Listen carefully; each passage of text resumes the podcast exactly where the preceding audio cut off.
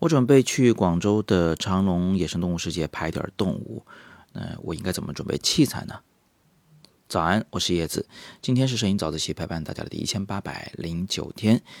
这个疫情来了以后啊，这个每次出差我都会特别认真的去准备摄影器材，每次都想在授课之余呢来拍点好东西。这次元旦期间不是要在广州做摄影工作坊吗？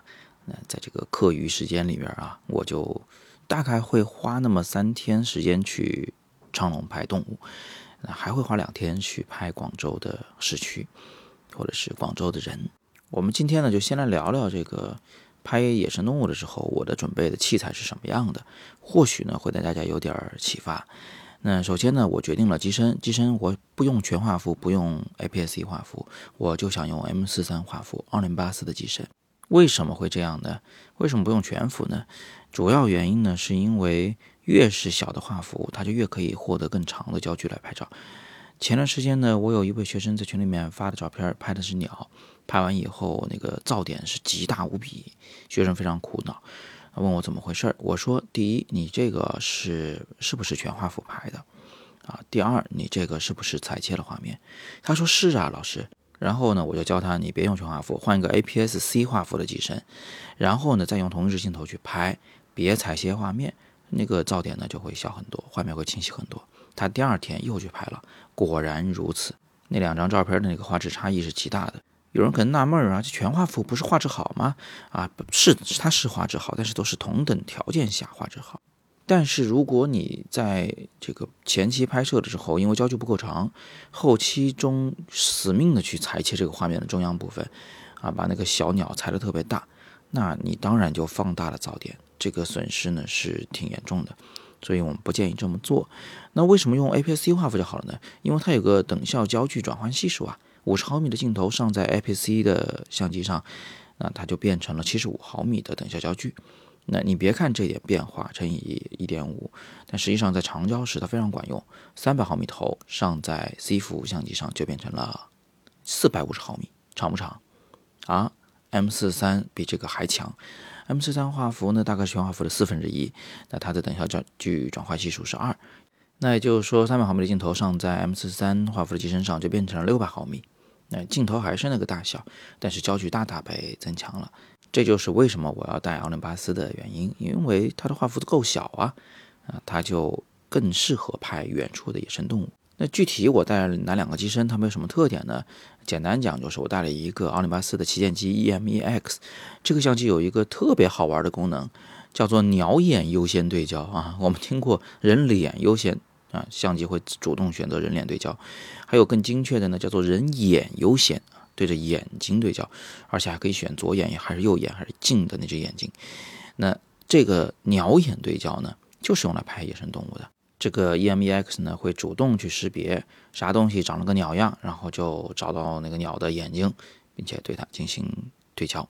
真正拍过鸟的同学都知道啊，就是拍鸟的时候最烦恼的事情，其实就是这个对焦速度一定要跟上，要不然鸟，比如说。给腾飞的瞬间啦，捕鱼的瞬间啦，你都拍不少啊！老要去纠结这个对焦的事情，容很容易犯错。那除此之外呢，我还带了一台奥林巴斯的次旗舰，叫做 EM1 Mark 三，这个相机的性能也很强啊。如果我没有记错的话，这两个相机都能做到每秒六十张的 RAW 格式原大尺寸照片的连拍，而且呢，它们都能做到，就据我的测量，应该是八秒左右的手持拍照啊，拍夜景。而不会模糊，就是它的防抖能力极强无比。这个呢，我想从它的个头上就能看出来，奥林巴斯 EM-EX 那个大小还真的不输现在的全画幅的微单相机，甚至是跟全画幅的单反相机一般大。但那 CMOS 那么点儿大，你想想这个相机里的那么多空间，它是干什么了？都是用来做这个强大的性能了。那为什么我要带两个机身呢？那其实这是因为，就我会带两只镜头，这两只镜头一个超长焦，一个是长焦。我呢就想用两个机身装两个镜头，然后一左右挎在身上，到时候拿起来就能拍，不会耽误时间去换镜头，错过最好的拍摄时机。那么聊完机身的事情呢，最后再看一眼镜头。镜头呢会带三支啊，一个呢是等效焦距二四八零，这个头我估计到时候在动物园里是用不了的啊，肯定要靠更长焦的头。这个也就生活中用一用吧，备用。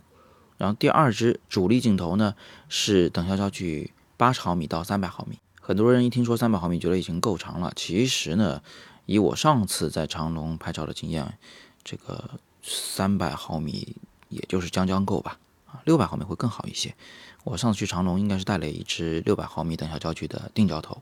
都这样了，也就只是在那个考拉离人群非常近的情况下，勉强给他拍了个全身照。所以这一次我带了一个大杀器，是等效焦距三百毫米到一千毫米，也是奥林巴斯的镜头。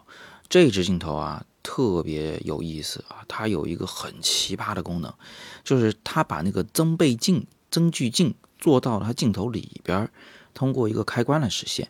也就是说呢，这镜头其实等效焦距平时啊是这个呃三百毫米到八百毫米，但是它有一开关。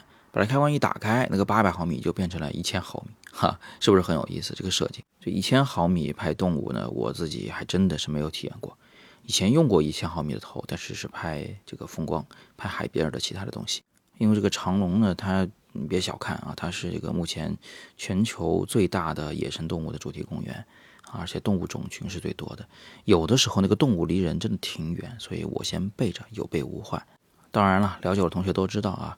我是习惯会带多种相机出门的，那然后根据不同的拍摄题材使用不同相机。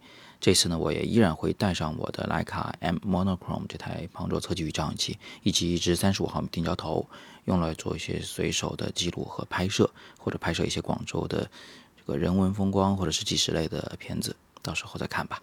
如果拍到了一些好东西呢，啊，我到时候再在早自习里面来给大家分享，或者做个讲座也是可以的。